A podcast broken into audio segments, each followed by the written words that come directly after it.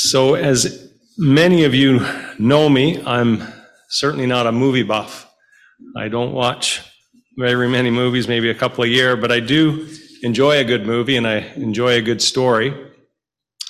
And one of my favorite movies is Les Miserables, or I mean, it's a it's a both a a uh, book first of all, and then a movie, like most things.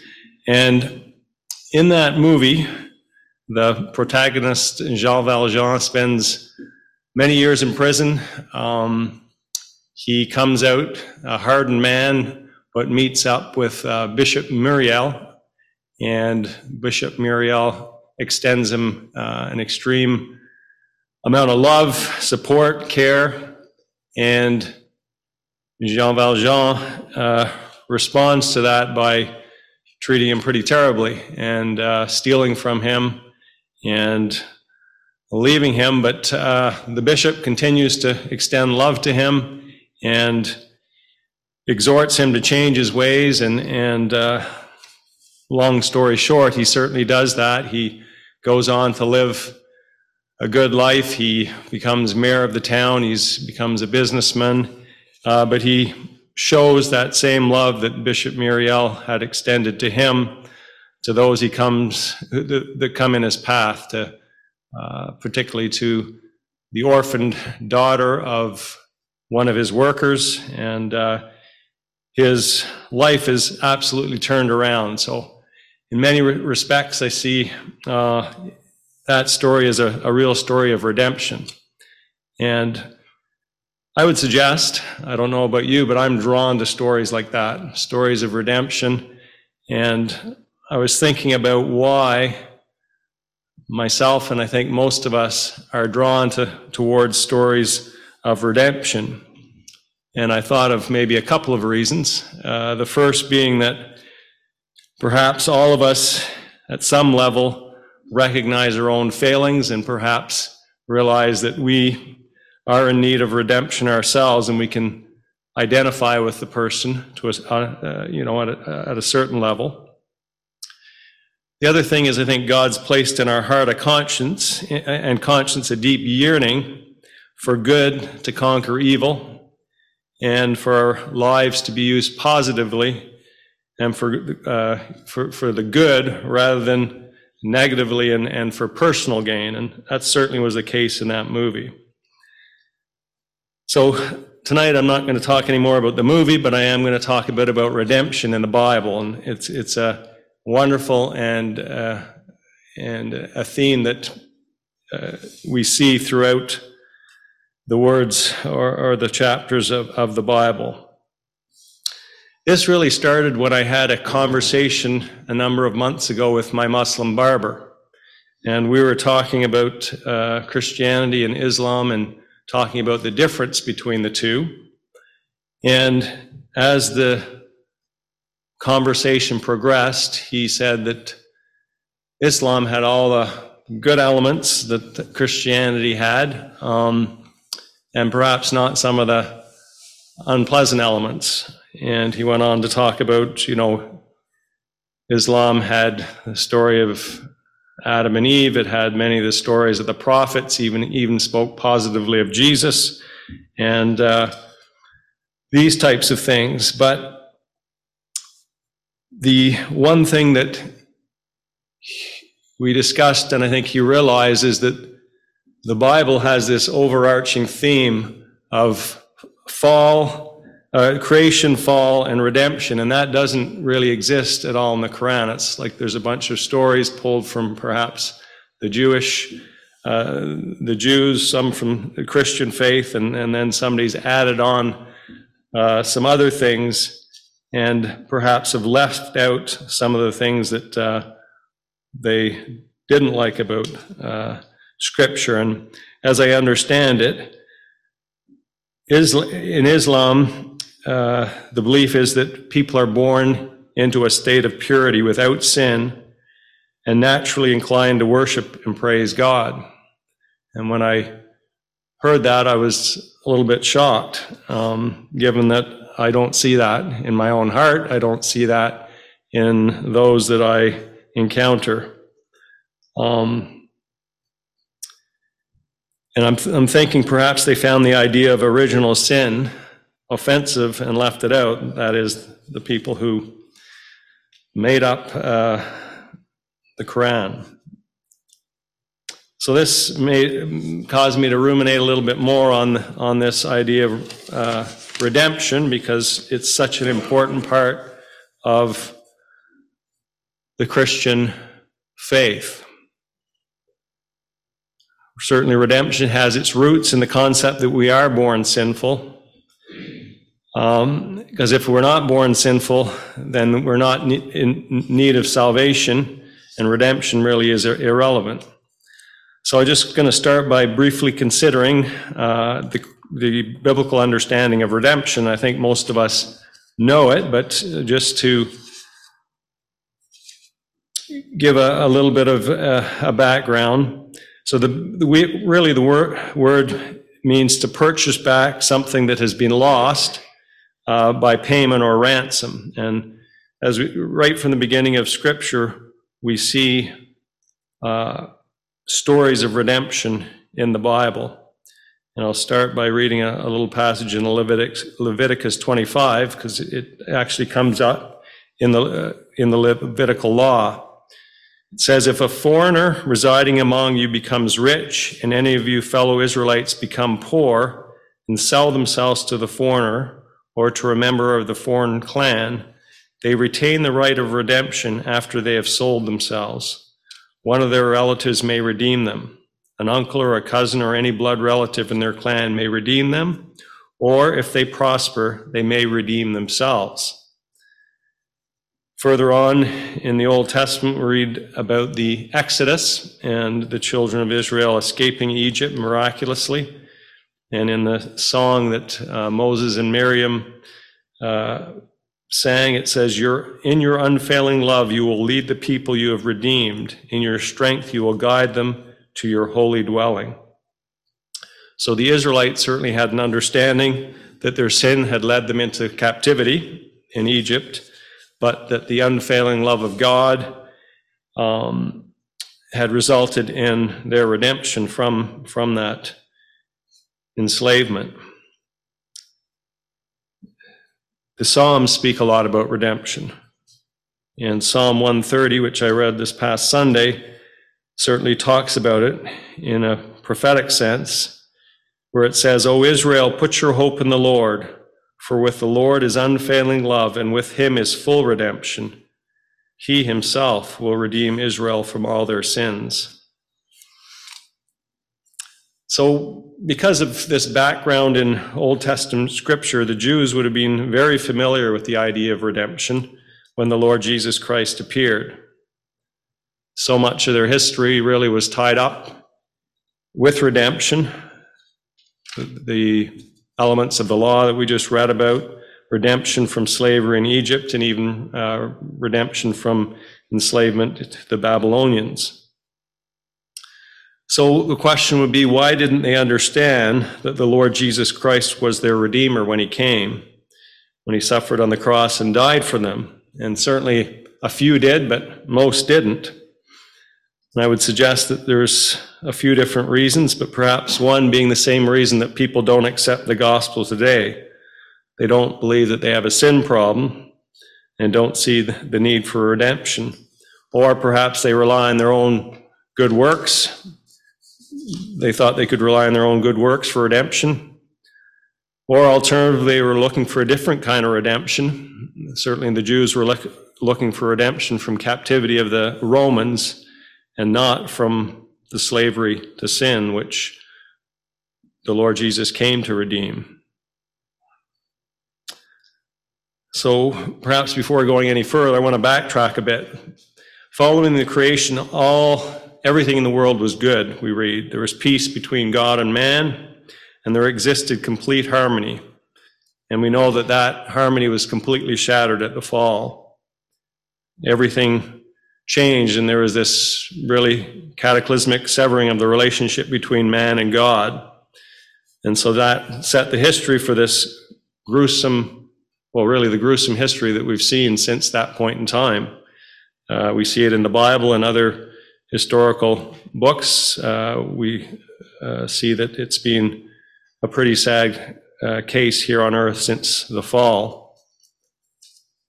Up until the time of Christ, the world was held in the awful captivity of sin. And I think we need to understand this in order to understand the redemption story. We need to recognize that there, more importantly, that not only was the world full of sin, but that sin is and has taken root in our own hearts. The sin problem is first and foremost a problem that we have. We next need to understand that what Jesus Christ came to do. He came to buy us back, to pay the ransom price for our sin, to purchase back that which was lost that we see at the beginning of time, back in the garden before the fall. And I often think of it almost as a picture where um, the world was taken kidnapped or was kidnapped by Satan and held in an awful condition until Jesus Christ came to be the perfect perfect ransom for us to release us from that captivity and the tyranny that we had of living a life enslaved by sin and really enslaved by emptiness. The book of Peter gives us uh, a great description of this, and we read it just a, a month or two ago. 1 Peter 1 18 and 19 says, For you know that it was not with perishable things such as silver or gold that you were redeemed from the empty way of life handed down to you from your ancestors, but with the precious blood of Christ, a lamb without blemish or defect. So we certainly want to praise the Lord for this wonderful and perfect gift that we've been given that has rescued us from that. And so this sort of brings me to the end of the first part of this little message, but it's certainly the most important part of redemption. But what I want to now do is dig into the redemption story a little bit deeper, as it were. And if we read through the genealogies of Jesus we are pro- that we are provided with in Scripture, we come to find out a few interesting things. And that's what uh, something else that led me to this topic, because reading through them in the last month, there was a number of things that came to my attention. Certainly, the fact that the genealogy is traced uh, both in Matthew and Luke, and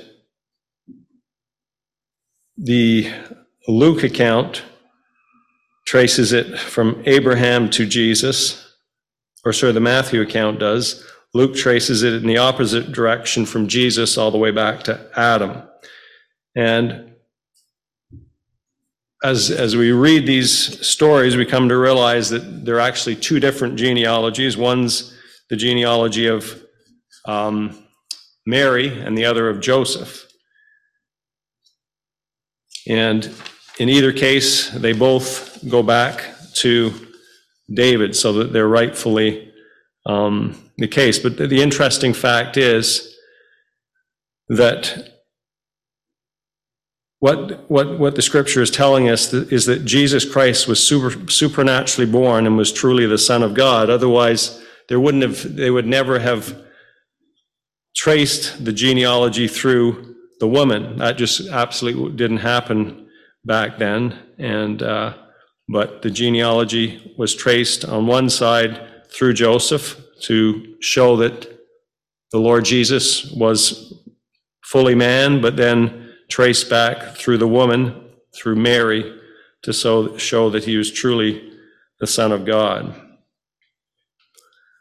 Now, anyone reading these genealogies in Matthew and Luke in the first century be, would be considering Jesus' lineage uh, from the standpoint of the, the family line that Jesus came from, and they would assume that the family tree would be one of sort of a list of great people, as it were. And uh,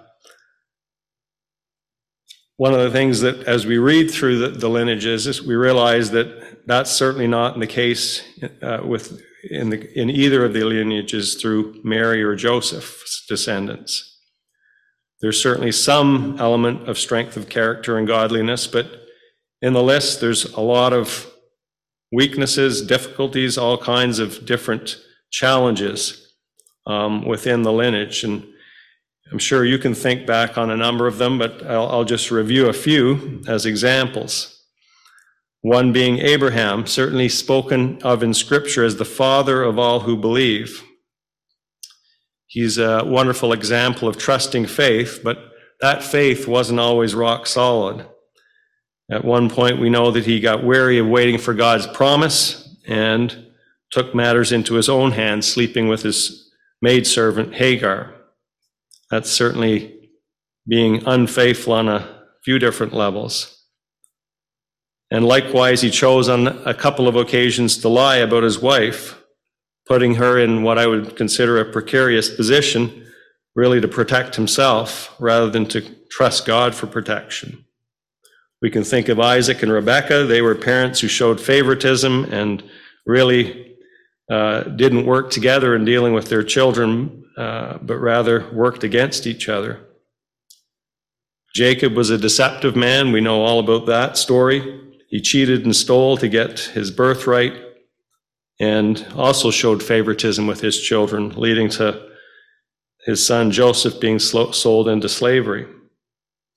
We're probably familiar with the story of Judah disobeying God, marrying a Canaanite woman, and then eventually um, sleeping with his daughter in law. A really sordid tale. We think of Rahab. She was a foreign Canaanite woman whose trade was prostitution. The, the stories go on and on. Ruth was a poor, hurting, outcast widow. David, although a hero in many senses, he was both an adulterer and a murderer. And we can think about Solomon. Uh, started off well, asked for wisdom, but then turned from the Lord uh, towards the end of his life. And these are just really a tip of the iceberg. Definitely not a pleasant list. But despite the nastiness in these situations, Jesus Christ chose to trace his human ancestry through each of these people and through their stories. What I find fascinating is that in the midst of all this, there are small redemption stories, small redemption stories within the wonderful redemption story and lineage of Jesus Christ.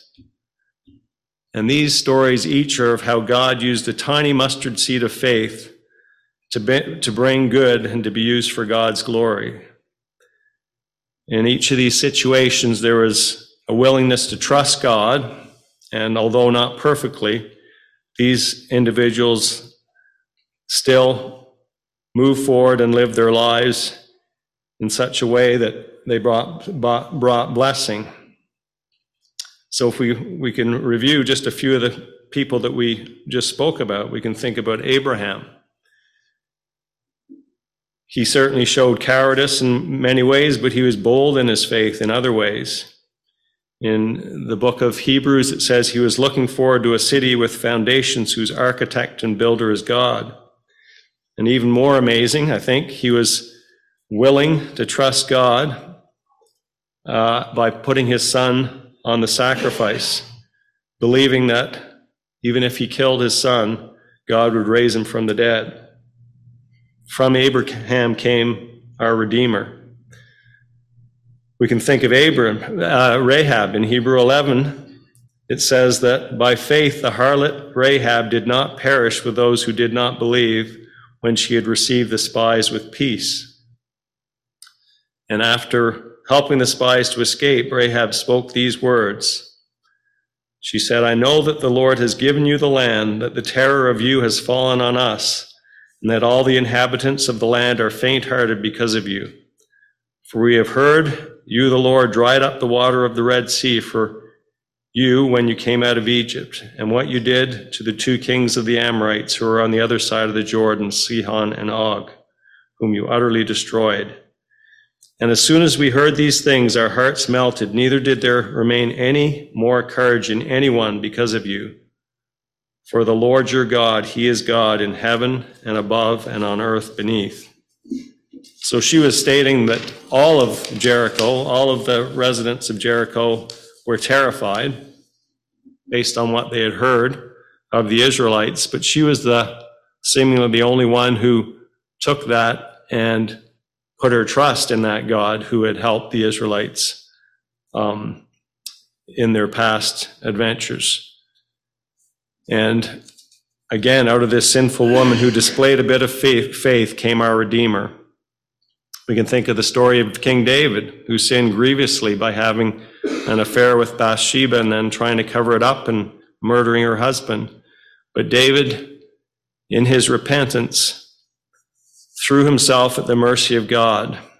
And despite the, the fact that there were consequences for his action, the Lord was gracious and there was redemption in his life as well. So out of this sinful man, David, came our Redeemer. When we look at the story of Ruth, she was poor, she was destitute, absolutely had nothing of any material sense in this world, lost her husband, and uh, despite this, we see her faith. She's speaking to her mother in law, said, Don't urge me to leave you or to turn back from you. Where you go, I will go, and where you stay, I will stay. Your people will be my people, and your God, my God. Certainly was a sacrifice for Ruth to refuse to return to her family. And I think the fact that she didn't showed that she loved her mother in law and cared deeply for her but I think more importantly, she showed a trust in the God of Israel and believed that that God would see her through the challenges that she, she and her mother in law found themselves in. And again, through this poor, destitute woman came our Redeemer, Jesus Christ. You know, we could go on and on and speak of many situations about people in the lineage of Jesus Christ and how there is small redemption stories within those. Why did Jesus choose to be born into such a line? Well, we can only really guess, um, but certainly it might seem appropriate that he would be born into a family of, of descendants that really didn't have it all together, who had all kinds of sin problems of their own, because he came to redeem these people. And he came to save them, to heal them, and set them free. In the genealogy of Jesus, our Savior, we see the true humanity of Christ, born into a sinful family of people just like us and we also see that his grace was at work, even in the family line that he chose to be born into. We can see how Abraham's bad decisions were redeemed. Rahab turned from a sinful past um, to a, a woman of faith who trusted the true God. David's repentance was heard, and he was given a second chance. Ruth's carnal past was forgiven and her faith in God was rewarded. So many different examples. As I look at these and as we look at think about them tonight, I think that these redemption stories exist in the genealogy of Jesus just to perhaps encourage us. These characters are shown with all the warts and wrinkles. They are definitely not perfect, but despite this, God uses them to bring about his purposes and ultimately the birth of his son, Jesus Christ.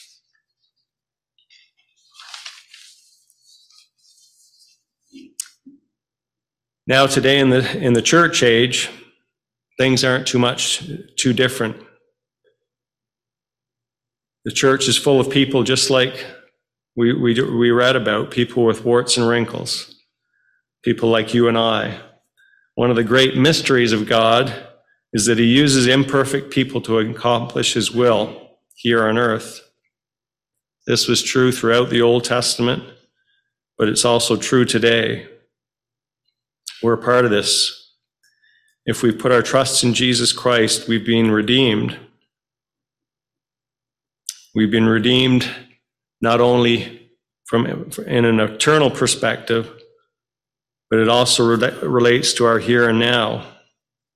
As we live here in simple faith and obedience, He can use us just like He used Abraham, Rahab, David, Ruth, so many of these people from the Old Testament.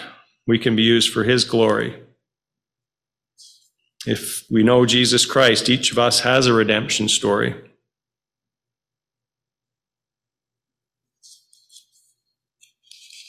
And to the extent that we understand the redemption that we've received, we can, we can display that, and that should affect the lives that we live here on earth. And I think we also need to be reminded that there's a future aspect to the redemption story for those who have put their faith in Jesus Christ. In Romans chapter 8, it talks about a groaning that we that we display as we uh, await the, the completion of the redemptive work of Christ. In Romans 8, I'm going to read a couple of verses that you're probably familiar with. It says in verse 19, For the creation waits in eager expectation for the children of God to be revealed. For the creation was subjected to frustration not by its own choice, but by the will of the one who subjected it in hope that the creation itself will be liberated from its bondage to decay and brought into the freedom and glory of the children of God. We know that the whole creation has been groaning, as in the pains of childbirth, right up to the present time. Not only so, we, but we ourselves, who have the first fruits of the Spirit, groan inwardly as we await eagerly for our adoption to sonship, the redemption of our bodies. So I think it will only be at this point in time that we fully know what it means to be God's adopted children and to experience the full extent of the redeeming work of Jesus Christ. This is this will occur when our resurrected bodies and our new minds are joined with our Savior Jesus Christ. So as we reflect on the birth of Christ this Christmas, the lineage of Christ's earthly family reminds us of both humanity's sinfulness and Christ's choice to associate himself with sinners, coming near to us so that he might redeem and save. He has redeemed us, giving us eternal hope. He has also redeemed us so that we can live out that redemption story within our lives here. Through simple acts of faith and obedience to God, we can use this to his glory while we walk the path that he, he shows us here on earth. We need to be reminded that God is in the work of redeeming, redeeming bad situations, restoring relationships through his work. Let us never forget that we have been forgiven and redeemed.